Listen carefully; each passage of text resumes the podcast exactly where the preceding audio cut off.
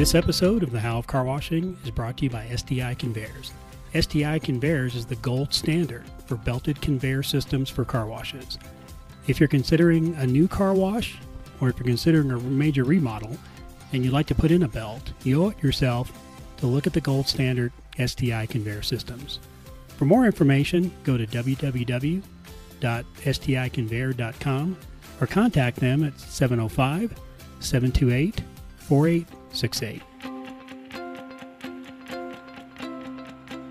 Welcome to the How of Car Washing, the podcast that helps the car wash owner, operator, and manager address the challenges and opportunities associated with building and running automated car washes in today's fast paced environment.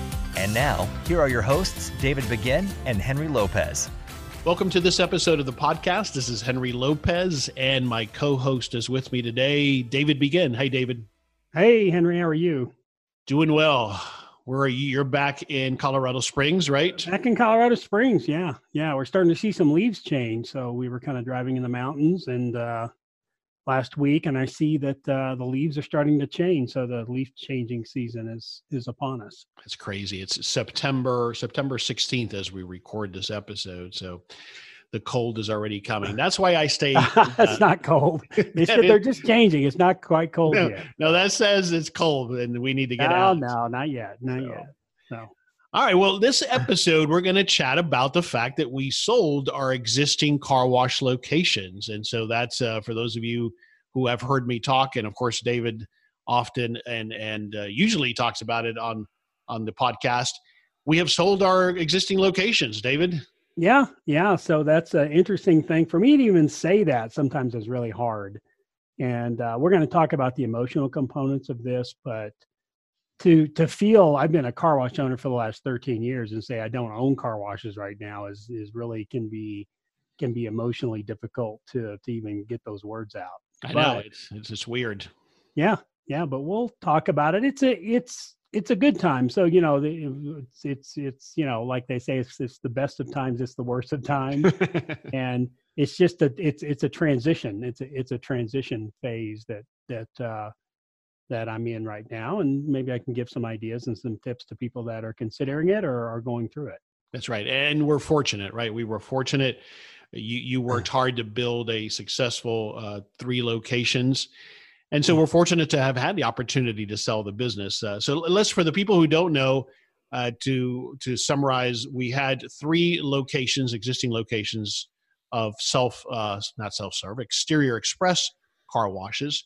David, you had two that you started 12 years ago. Is that right? 12 or 13? Yeah. So the first one started in 2006, and then the second one started in 2008. And it was like at the end of 2006 and the beginning of 2008. So it was probably a year and four months is kind of what it what it uh, worked out to be between the two the two there. So yeah, yeah. so 2006 2008. And that uh, the car wash was your first business venture, uh, transitioning from the corporate world. Yeah, it was. It was like dive in, and you know, it was. uh Yeah, it was the first one, and uh you know, we were really again, we you know, you look at it from the standpoint and we were really fortunate to pick a good industry at the right time in the right location and there's a lot of a lot of feeling fortunate about about those things. Mm-hmm.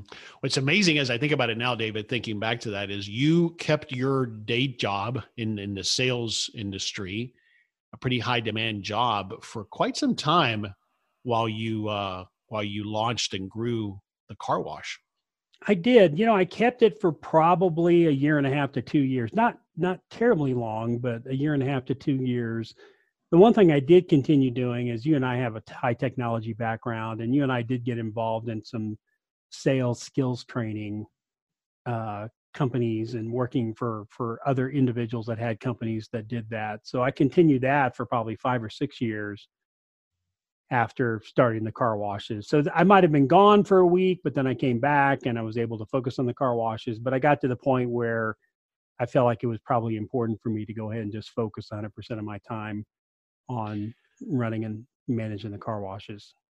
Yeah, you know, and I, I didn't tell you we were going to talk about this, but it's intriguing to me because this comes up so often when I talk to other entrepreneurs. Is, and I remember talking to you about it. Uh, thinking back, was it was it just that fear of letting go of that still perceived safety of the job and the benefits? Do you think that was part of why you didn't quit your full time job earlier?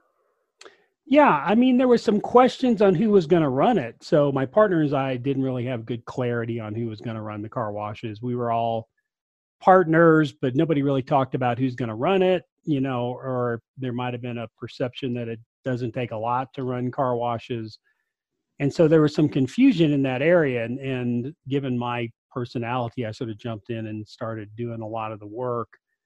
And, and naturally, you know, other people say, well, the work's getting done and I don't need to be involved. So, um, not not faulting anybody for that. Um, mm-hmm. You know, we I just I started stepping in and doing more and more, which put a real burden on on working. But I think the initial thought was everybody was going to continue having their jobs, and this was going to be a hmm. only going to take us a couple hours a week to to really operate and manage and run. That's so interesting. I don't I don't think we had ever talked about that. That I hear that so often and now I caution my clients, my coaching clients in that even a business that is supposed to be a side hustle or a, a manager model when you're first launching a business it, it can be and it probably mm-hmm. should be all consuming. I have yet to see where you get around that at least in the startup phase of having to really be all in on the business? Yeah, I, I think it could be either way. I think it, you can look at any business and say, I'm going to approach it from the standpoint, I'm going to put two to three hours a week in it, and you can probably get away with that. Or I'm going to put all my time into it. And I think you can approach pretty much any business, especially the car wash business, you could approach it that way if you wanted to. But I believe at the end of the day, you're going to end up with two completely different products. Yeah, no, I agree. All right. So we fast forward about three years ago, then is when I invested with you on your third location. It took us two years from the time you identified the location to the day that we opened. It was just about two years. And then we operated it for about a year. And then now it's part of the, the three locations that we've sold here in the last month or so. So for me, it was a different perspective. I always said that, you know, prior to that, I was kind of a de facto partner for you because we would talk about the industry so much and you were so passionate about it and I learned a lot and, and you know, we bounced general business ideas and challenges off each other. Right. So so for me, this sale, what I want to talk about is that from my perspective, it was different. And let's talk a little bit more about then you like you alluded to, you had partners in the first two you had me and other investors in the third one. So my perspective on it financially was different than yours because we had only been in it for a year of operations before now we decided to sell it.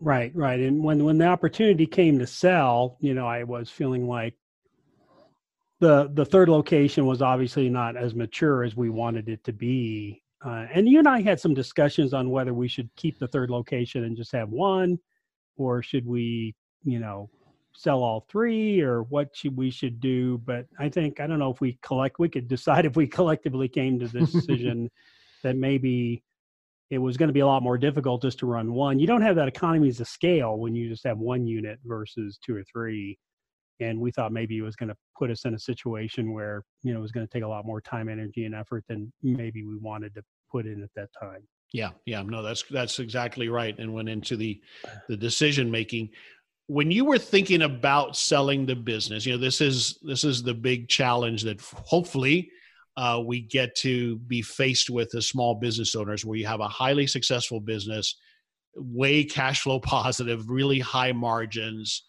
and then you're you're offered an amount to to buy your business on some multiple of of that income and it's hard to make that decision. I know you went back and forth and got different advice from different people. So tell me a little bit about that and the process of thinking through does this make sense for me or not to take this offer and sell the businesses?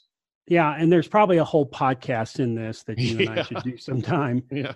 But one one thing I, I kept reading a book and and an individual that you and I know named Mike Finger. We we uh, we uh, met him through um, some some mutual people. He was a car wash owner at one time. He's now developing a business to help small business owners decide or get set up for sale. And he said something that really impacted me probably two years ago. He said, you know, you got to if you're going to sell your business, make sure you can sell it for what you want when you want to sell it. Hmm. And I thought, wow, that that's something I don't think about. And and probably eight out of ten or nine out of ten business owners don't really plan an exit. And the way my partnership had been set up, at least on the first two car washes, was I we were all pretty much equal partners because there was this initial thought that we were all going to put in equal effort. That didn't really work out. I, I put my time and energy into it, which was good. I got a lot of benefit from it and learned a lot. Um, but I didn't really have control on when we could exit the business. And as I was thinking, okay, when I turn 65 or 75, do I still want to be running this business? Do I want to be running it the way it's running now? You know, the, the the partnership in Colorado Springs, I don't think was as interested in expanding as maybe you know we were, uh, maybe up in Denver. But the whole idea of exit when you want to exit, so time your exit when you want to exit, I think Mhm. really had an impact on me. Yeah, and a And that couple was- things. Go ahead. I'm sorry. and that that was probably the main driver was saying you know when if i if i'm gonna if i'm gonna exit this business i want to be able to time that Mm-hmm. so it works for us Yeah, great points. A couple of things that come to mind there. One is, and this is a classic thing that's happening again and again with baby boomers that have businesses, is we thought maybe, and in your situation, it would have been a little bit challenging to pass it on to your children. But the bottom line is, I don't know that our children want this business, right? Yeah. Um, so that's the other thing that a lot of baby boomers are facing. And that's one of the reasons there are so many great businesses out there available to buy existing businesses. Uh, but that's one thing, right? The second thing is, though, on the flip side, while there may have been some complexities in the partnership that made it difficult to sell, although you got through those obviously, and got your par- all the partners were in alignment. What you did have, though, is very developed systems that made this business and related to preparing to exit. You had done a great job of implementing the systems that made this thing an independently operating thing. In other words, it wasn't running because David was there. You had systems in place, you had people in place to run this. And so a prospective buyer looks at that and says, This is a business I can take. And it immediately it continues to produce as it's been producing, even when David steps away. Yeah and i think that's that's indicative or inherent of the car wash industry i think in general. Even if you you have a business that's high performing or a business that's performing marginally i think that will continue at least for the most part with the next owner. Now the owner that purchased us was a large private equity company. They didn't really need anything i had. So you know they they, they, they want to learn about how we did things because we, we had some really high performing washes and i think they'd like for all their washes to be high performing but for the most part they didn't need me. So if you think about what it's like selling a small business in general uh, most small businesses probably won't sell which is hard to swallow you know because it is very dependent on the entrepreneur or the business owner to generate income. And when that owner is gone the ability for that business to generate income is pretty much gone so Yeah. you think about you know a lot of small businesses are really not sellable from that standpoint. And then most small businesses will require uh, owner financing.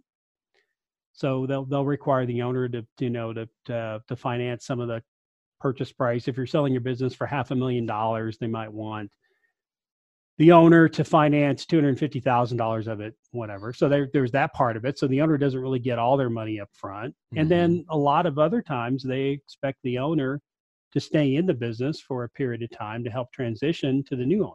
Yeah. And, you know, we were really fortunate in the car wash industry. We had none of that right Mhm. we're we're very fortunate in this industry right now because people there's so much private equity money chasing opportunities to buy car washes um, that we don't have to worry about it. They typically have systems they've got their processes they've got their management team uh, where if we didn't have that private equity money chasing the car wash industry right now we'd be looking at you know individual buyers and and then we would have to probably you know be involved in the business. We probably would have to worry about financing. You know there's a lot of things you'd have to kind of go through which would be a lot more heady you probably have to have a, a business broker where we didn't have to have a business broker necessarily um, you know so you'd have to you'd have to pay a business broker a commission fee Right. um, where we wouldn't have to do that so you know, there was a lot of things that were lining up that says, you know, this we're really fortunate to be in this industry at this time, and you know, for those those types of reasons, that's that's why we were sort of consider selling. I considered selling because, you know, you want you want to be able to time that exit. You know, you want to be able to exit on your terms, and I felt like we were able to do that. When you think back to 12 years ago, uh, how long did you think you would be in this business, or did you have any thoughts about an exit at that point? I mean, you've alluded to the fact that you didn't, but if you think back to then, where did you think you would go with those existing units? Obviously, you're going to stay in the industry, but what were your thoughts back then, if you had any, about where you were going to go with this? Yeah, I didn't have any thoughts. I had no thoughts. I thought it was going to be a side income. I would keep my jobs in technology, and this would kind of be a side income uh, that we would be able to to do. But you know, it just it just turned out to be a lot more work and a lot more difficult than I even I, I ever imagined. I think that happens to most people that get in the car wash business. Eh, you know, if you're going to take it seriously, it's going to be it's going to be a challenging job. If you're not going to take it seriously, it'll be a relatively easy job. Mm-hmm. Um, you know, we we had a sales manager, Henry, that used to say that sales is the hardest, highest paying job in the world, or it's the easiest, lowest paying job in the world. and and I and I believe that with small business too. You know, you you uh, you know, you, if you're going to put the time and energy, effort into it, it could be very successful. If you don't, then you get what you get. What to, to what do you attribute? Uh, what are some of the key things you, you which you attribute the success that you did have with these businesses? Well, I got to you know give a little bit to luck or fate or whatever you want to say. I think we were kind of early in Colorado Springs. I think uh, I think we picked some good locations uh, which helped. And I was then I got involved. Like I, you know, I, I if I look at the past 13 years, I'd say for the first five to eight, I didn't really understand what I was doing. and so getting involved in associations really helped me quite a bit. So getting to know other car wash operators, going to the association meetings, going on the car wash tours, talking to other operators about what they're doing, I think made a big difference, made a huge yeah. difference. All right, I want to come back to the financial aspect of it because the way that I've always looked, and you and I had this these these conversations quite a few times when we were first being approached by prospective buyers. And it's this philosophy from a business perspective. Again, the scenario is you've got a successful business, it's cash flow positive, it has been for some time, and and you can fairly look out into the future, barring you know unforeseen catastrophic circumstances, will continue to be a profitable business that, that pays you a, a handsome profit every year and provides you the benefits of business ownership and all those other things. So when you get offered an opportunity to, as I say, take that money off the table, it, it's a tricky thing. You know, you'll get advice from people that'll say, well, no, it'll be hard to then reinvest that money in an equal investment that is going to give you the kind of revenues that you're getting now. You've got the tax implications of it. Um, I look at it as though that I yeah those things are true, but also continuing to own that business has risk associated with it. I can project what the revenues are going to continue to be, but I can't. I don't have a crystal ball. I can't see anything and everything that might happen. I don't know if a competitor might open next to me a block away and severely impact my business. I don't know if all of a sudden we're going to have a severe water shortage in Colorado and my my business is impacted. Now, I don't say those things because I say, "Oh, let's get out of let's get out of the business." Every business has that exposure or liability. And so that's the way I looked at it was here we're being offered X multiple, so X years worth of the equivalent income, but we eliminate the risk by taking those chips off the table. That was my perspective. I know you had different kind of views and you had different opinions even from professionals that you sought advice from right? Yeah yeah i did i did. So how did you think tell me about how you walked through that at a high level mentally and reconciled it because this was your significant source of income that now came to a stop in exchange for this chunk of money right? Yeah part of that was was i was looking at my time that i was putting into it. So if it was a family business that I could pass down to my kids, or if I owned 100% of it, I might have looked at it a little differently, but I sort of looked at myself as kind of a steward of the business, as managing partner. And so I had a kind of little different attitude uh, about it. And I was asking myself, do I want to spend 100% of my time on the business? And as you and I like to do, we come up with all types of different ideas for businesses and and I just didn't have the time or energy to put into those other ideas that maybe I wanted to do. And and so I had to step back and take a little bit of a cavalier attitude toward it. Like it, it is a business, it's a high performing business, and it's doing well. Uh, we are looking at some some competitive pressures, at least in, in Colorado Springs, and you know, frankly, do do I want to continue putting this amount of time into it? And, it's not necessarily the amount of time; it's it's also the oh man, I'm, is it the opportunity cost of of other ideas that you're not able to explore? Is that that's what you're saying is part of it? it? Yeah, yeah, it, it, could be that, but it's also the just the day to day. You're responsible. Yeah, business. Yeah, so that, that, that becomes exhausting. And you did it for a very long time at a very high level, right? It doesn't mean you're not going to do it again, right? That's another right. possibility as to what you do next. Yeah. But I, I think that for our personality type, sometimes I, we need to bring things to an end and move on to the next challenge, even if that's another car wash location somewhere. I mean, we have a, a competitive non-compete agreement, obviously, as you might expect but you know you decide to go open one in alaska let's say. Doesn't mean that may not be what you do next but you needed to bring this to an end in part because you needed a break from that effort that you put into it. Is that fair? Yeah that's absolutely fair. And i probably didn't approach the business correctly uh, from a mental standpoint. I think i everything was had equal importance. So whether whether we had a dirty car or whether we blew through five gallons of chemical in two days. And, you know, and, and I could, I had difficulty differentiating like what's really important versus what's not important in the business and what to care about and what not to care about. And I felt like, and I did a podcast episode last week, talked about the difference between your standards and your expectations and my high standards were my expectations mm-hmm. and it literally drove me crazy for mm-hmm. for years and years and years and it's only like recently in the last three years or or so have i finally understood that my standards should be very high but my expectations of what's actually going to happen is probably going to be somewhere less of that now i should always push for those standards but I, I had this expectation that everybody would every employee i hired was going to be like me yeah. And they wanted to care and they wanted to they wanted to improve and they wanted to get their college degree and they wanted to go off and own their own business and they were work, willing to work as hard as I was willing to work and you know for years I labored under that, those assumptions and I think I think they kind of took their toll over time. Yeah. Yeah. But as you said, you definitely changed that approach dramatically over the last three to four years. It goes back to the point I made about systems and bringing in the right people.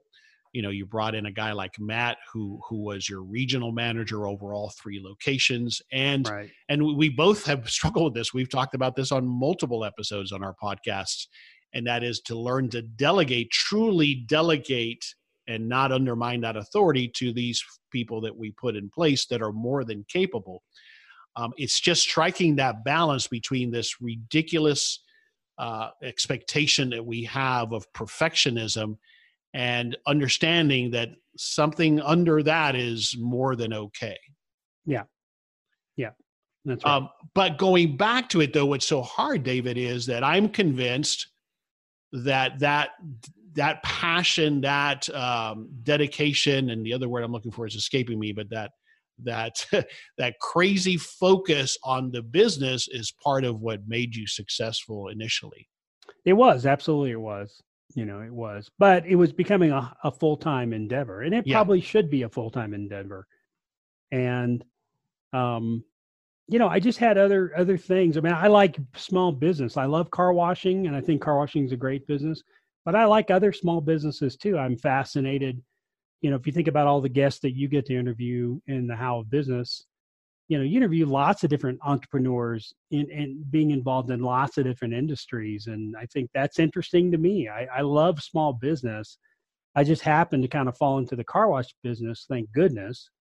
But I just I just love small business. Yeah. All right, let's talk about a little bit more the the identity then that we associate with the business that we own and in your case more so than my case i've had several different businesses as you've just alluded to but for you, you're, you know, you've been for a long time, David Begin, the owner of these highly successful car washes, past president of the ICA.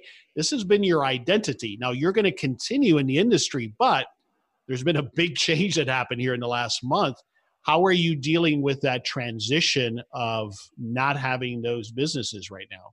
Yeah, so it's been three weeks, I think, and it's it's an interesting transition. I'm trying to look at it as from a perspective of being curious about what I'm feeling and why I'm feeling it, and and understanding that it is going to be a big transition for me, because you know there there is something to be said. Yeah, I'm a car wash owner, yeah, and I wash a lot of cars. I got mm-hmm. really successful high volume washes, and and uh, you know I was on the ICA board, and I you know I I I knew everybody or knew a lot of people in the industry, and uh, you know, and I wondered I knew when I sold the car washes the one of the biggest questions I had and the biggest negative I had is how's that going to change for me personally? Um, because I, I don't want to lose the friendships that I have and I don't want to lose the contacts that I had because that was one of the big things that kind of drove me in the car wash industry was the great friends that I made and the the associations that I had and I knew I know those are going to change somehow I don't know how they're going to change um, but you know, I was willing to kind of figure that out and say, uh, you know, I'm willing to take that risk and let's just kind of see how how things evolve. Yeah. This episode of the How of Car Washing is brought to you by STI. STI designs, manufactures, and installs complete belt conveyor systems. Their systems are built for the harshest and most demanding of conditions. Delivering consistent quality and value, an STI belt conveyor will keep your wash operating at its peak potential for years to come. If you have any questions about how an STI belt conveyor could fit into your upcoming project or your existing operations, just give STI a call at 705 728 4868. That's 705 728 4868. Or visit their website at sticonveyor.com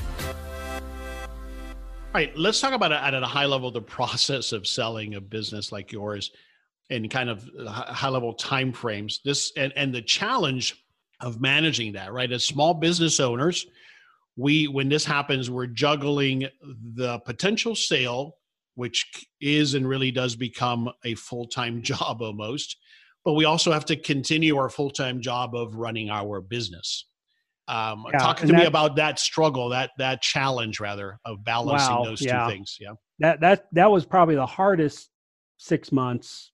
You know, because the initial conversation I had started in February, and I, you know, and and it was just somebody coming up and approaching me, which a lot of car wash owners have probably had. I, you know, would you be interested in selling your wash?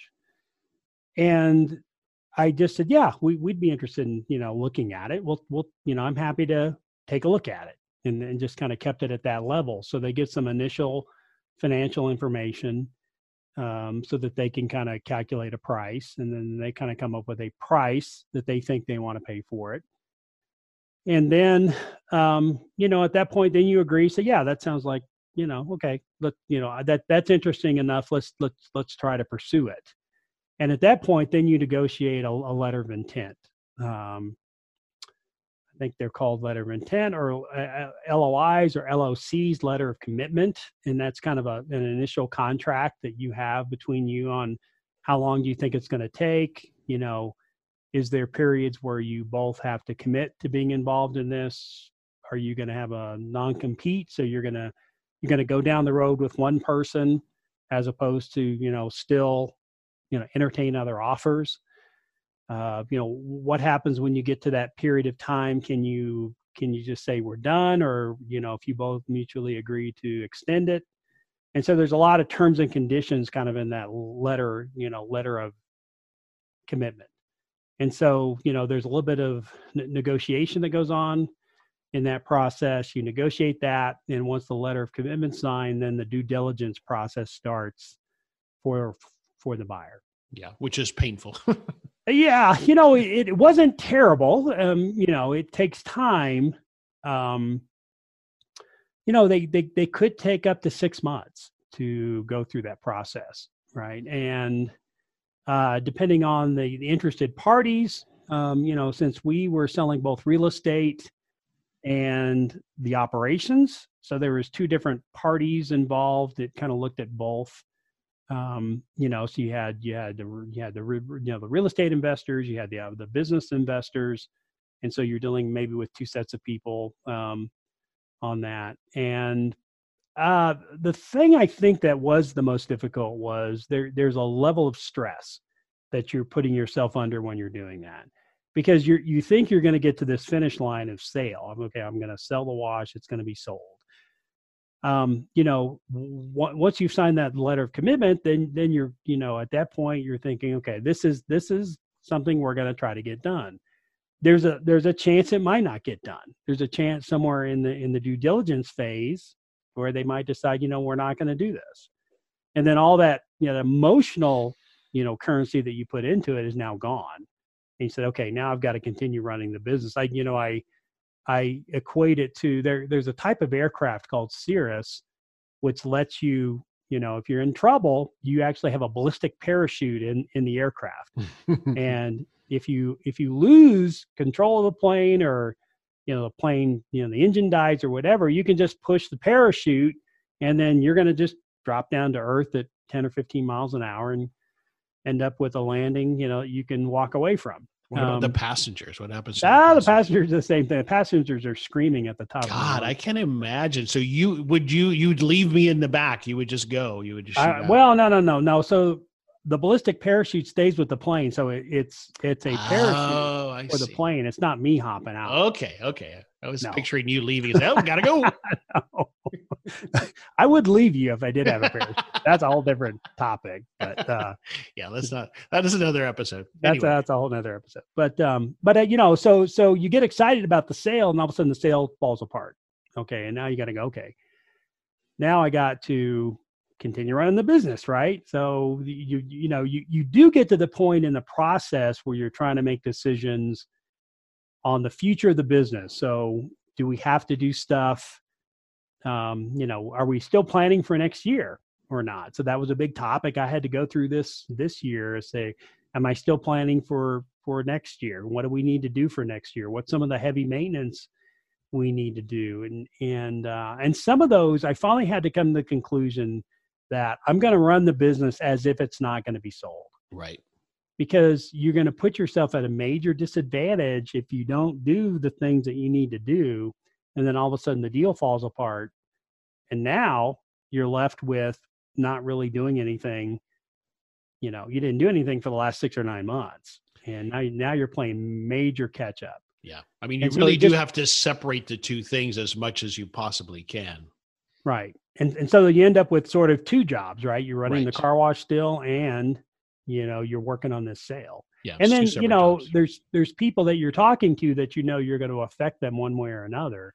Yeah, so, so let's talk about your, that because the confidentiality of it is a big challenge. Was a challenge for us, and is a challenge to my clients that I work with that are going through this process. So, share your thoughts on that, and then I'll share my thoughts on it as well yeah some sometimes the the buyer will put some conditions on confidentiality. So when when you can you tell your employees? You know this particular buyer did not.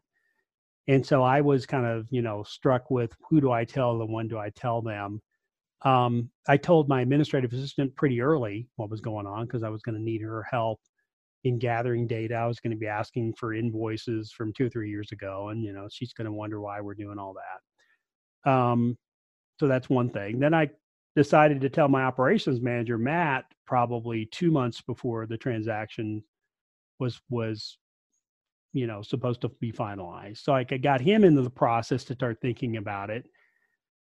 And then we actually told the employees maybe a week or two. So a lot of people will tell their employees the day of or the day before or a few days before that they've sold the business and there's going to be new owners that are going to come in and everything's going to be okay. But they only wait a couple days. I, I told my employees maybe a week to 10 days before it happened. Yeah. Sooner than I would have. Um, Probably so. And I'm not, don't know if that was the best decision or no, not. You, you, again, this is, this is why I want to talk about this. Everybody kind of has to make that decision to what works for them. And also you got to take into account, like you said, does the deal have any parameters around this? Uh, the example I always talk about is when I was selling my suite salon business, I knew there uh, from previous experience that for my tenants to find out that I was in the middle of a sale would have been negative. It would have had a negative impact. It might have affected people renewing their leases or not because they would have been really scared about who are the new owners. Right. And so there it was very important to my business, equally to the buyer, that we kept this very confidential until it was done. And then we had a joint meeting, us and the new owners, and introduced them and minimized that potential impact period. Now, we didn't have a lot of employees there, so it didn't have an impact on employees, but every situation is different. Here's the thing, and a lot of people struggle with this is you feel like you're lying to your trusted employees that have worked for you for some period of time, that have been loyal, that have been helped you build this business. And that is true. However, this is one of those cases where you just have to you have to retain that right to not tell them, right? They're not privy to everything unless they're an owner. And sure, it's a type of lying, but it's a necessary thing.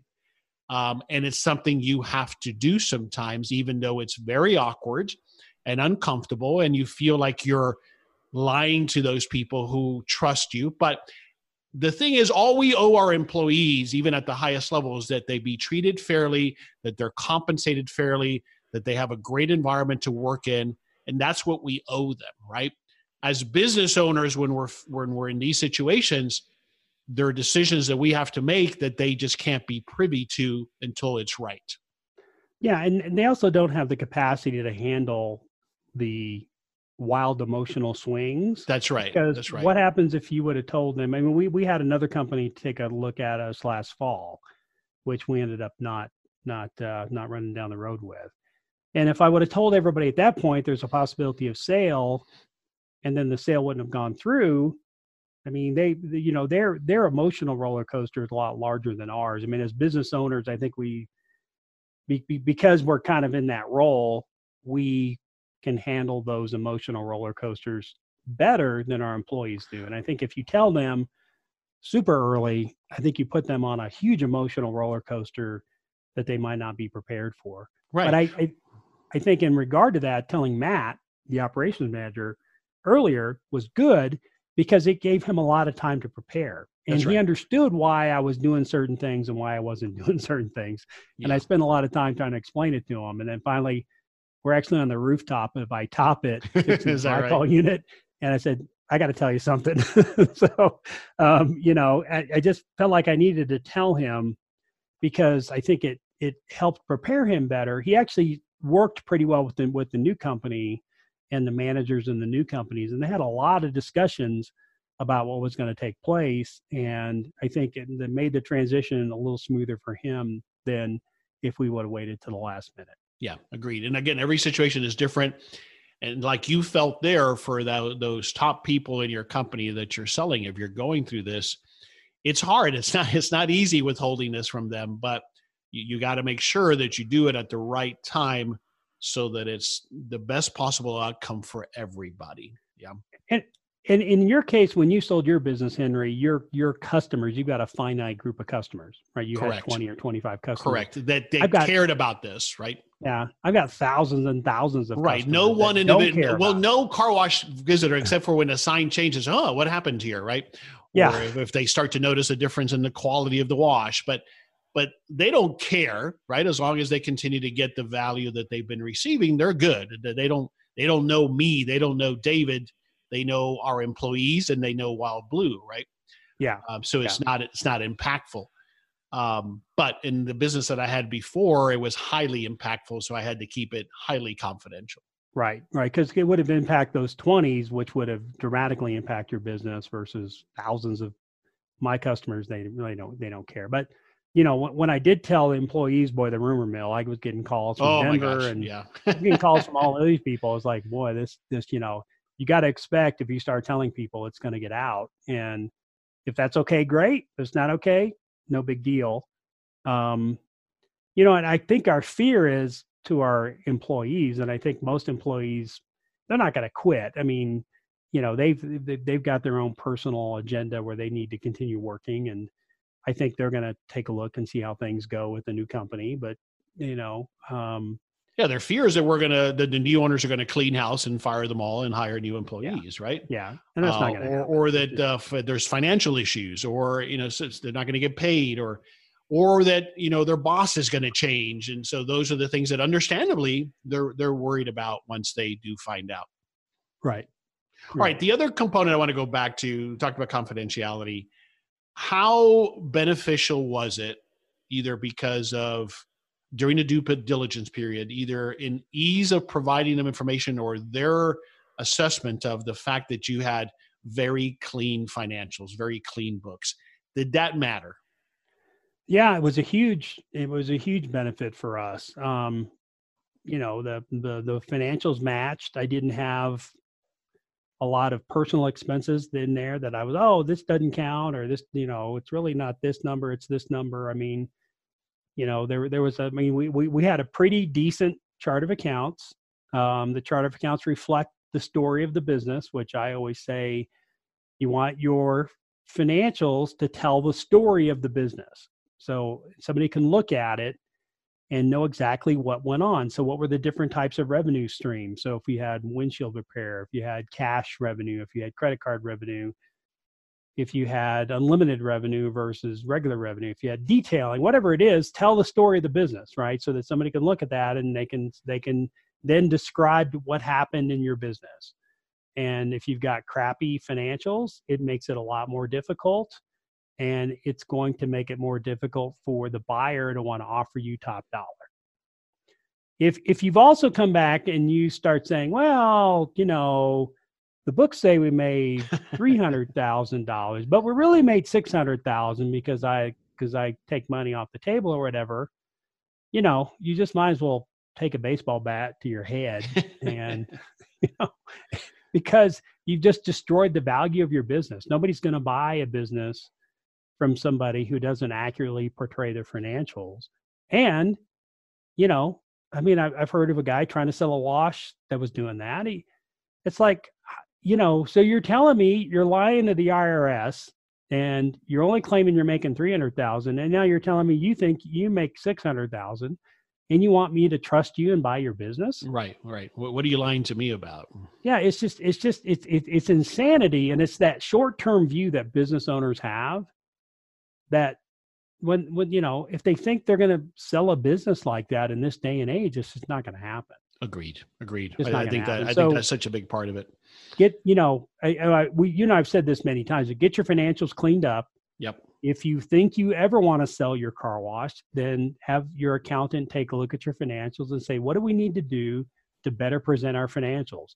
What are some things I need to stop doing that I'm doing to better present your financials? So if you're taking a lot of personal expense out of it because you think you're saving this money, you know what you do is you're costing yourself money.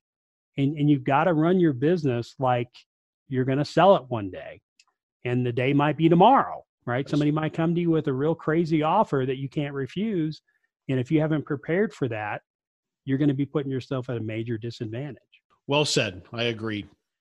All right so what's next for us? What's next for you david wow um, yeah i'm going to definitely stay in the industry so we're going to continue the podcast so for those of you who are are in tears right now thinking car washing is going to go away. It's not going to go and, away. And let's clarify that because we're doing this show. Uh, we we're trying to keep it generic, but it but it gets yeah, confusing. you're right.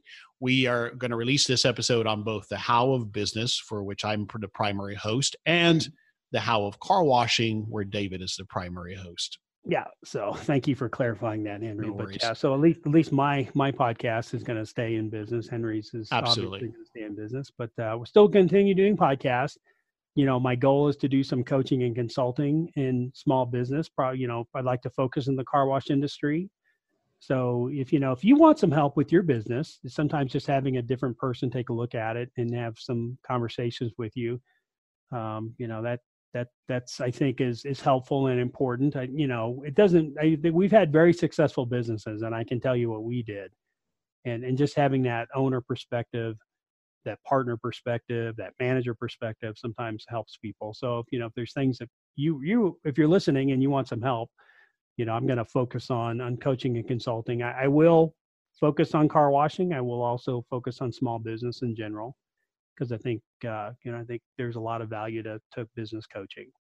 Uh, I mean, so the car wash the car wash industry is something you're you continue to be passionate about and and really you fell in love with over the last 12 years. Yeah, yeah, and I, I love going to car washes that are doing well. I like helping people get better at what they do. So, you know, and then the you know, so it it I'm going to stay in the small business arena.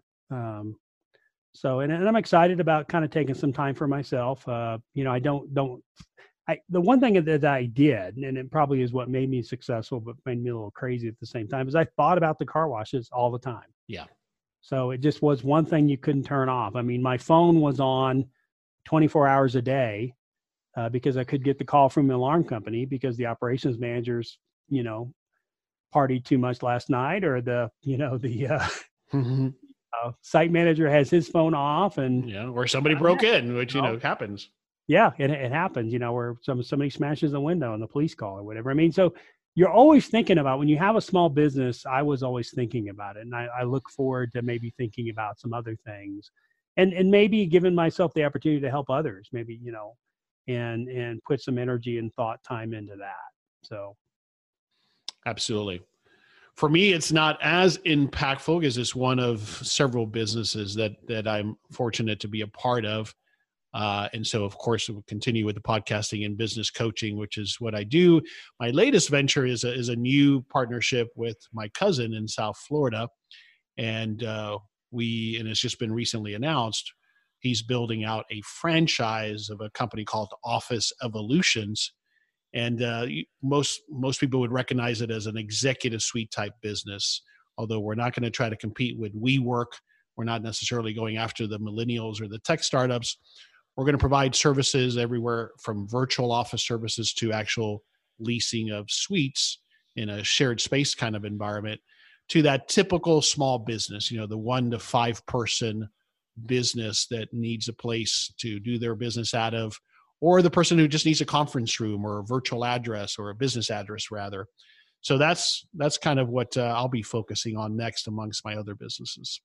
Yeah that sounds exciting. And see when you talk about that i get excited about it. I start thinking about it. Okay do they have one in colorado springs? You know could i create something like that? I mean i it just you know my my business mind starts running on different business ideas. I love talking to people about business ideas too i think that's yeah. always exciting absolutely. So all right, great, great conversation. What what's one thing, David, on the conversation that we've had? I always ask people that that you want us to take away from the conversation. You have to plan your exit. So you need to have if, if you're if you're a small business owner, you need to say under what conditions would I exit my business or under what conditions would I sell my business? And you need to have that figured out. And I've talked to so many business owners that don't have a plan like that.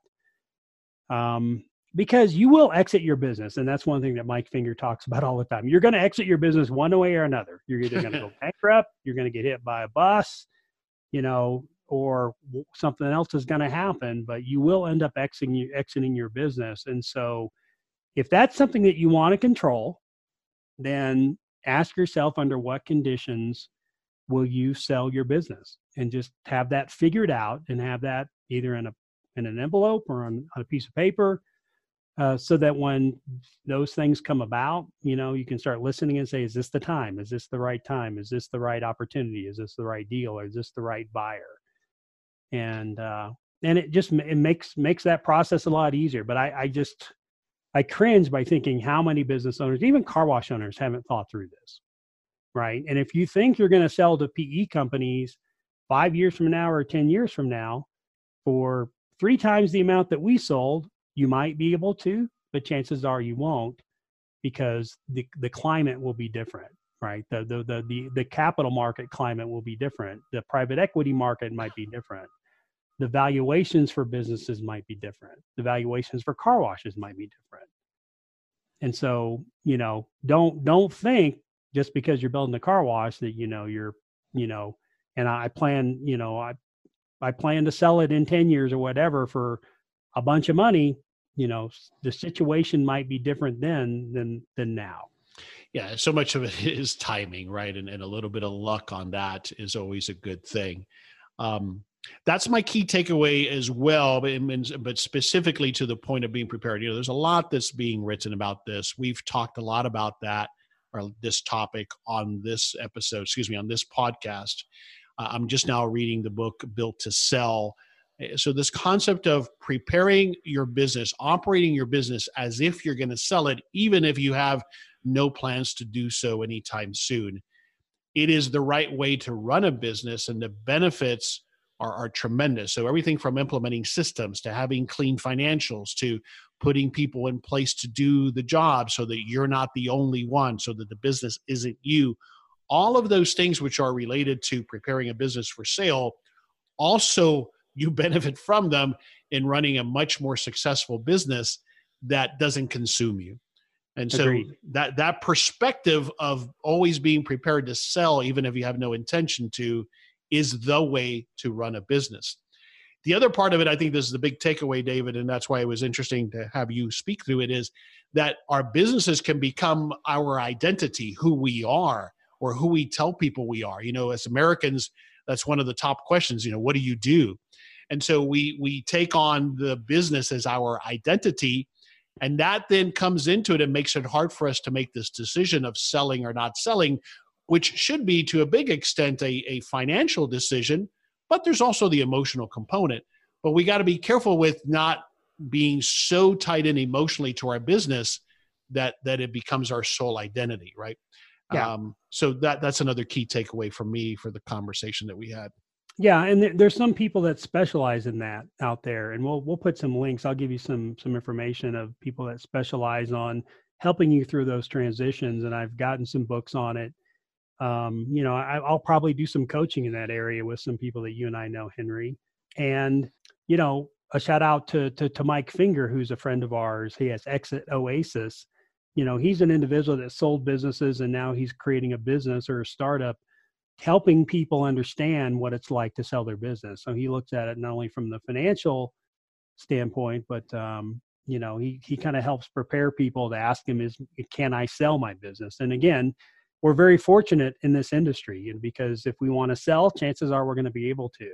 But there's a lot of small business that's going to struggle selling. And so he does a great job. He's been on your podcast. He's been on my podcast. But if you go out to exitoasis.com he's got a course out there that i think he'd offer for, for you to take that uh, allow you to do an online course to, to ask you those questions about your business. Absolutely. And then another mention is joan sotkin. Uh, joan is a friend of mine and one of my coaches and she helps people with this transition of you've been successful now what?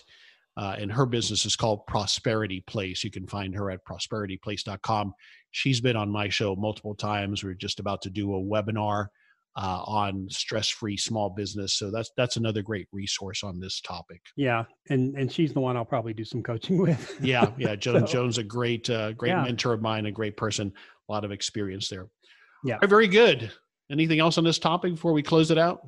No, it's interesting. So, you know, it's okay to it's it's okay to feel uncomfortable. So that's kind of where I'm at, you know, in this particular transition and I'm I'm embracing it and learning and exciting what's what's next. Yep. Excited about what what's going to be next. Yeah, so we sold the car washes. That was the point of this episode, and uh, we just sold again those those locations. We're still going to be involved. David certainly is going to continue to be involved in the car wash business. Uh, but thanks for listening to this episode of the podcast. Again, this is Henry Lopez, and my co host is David Begin. We release episodes every week. Uh, the How of Business gets released on Mondays, the How of Car Washing on Wednesdays. You can find us on Apple Podcasts, on uh, Google Podcast, on Spotify, or at our websites, thehowofbusiness.com or thehowofcarwashing.com. And you can also just text the word biz, B I Z, to 31996 to receive more information. For the How of Business, for the How of Car Washing, it's foam, F O A M, like soap foam, to 31996. And that'll get you on our text list, and we'll send you updates on new information and new episodes that are released. Thanks for listening to this episode. Dave, thanks for being with me today. Thanks, Henry. Appreciate uh, you conducting the interview. My pleasure. Thanks for listening. Thank you for listening to The How of Business. For more information, links, and other resources, please visit thehowofbusiness.com.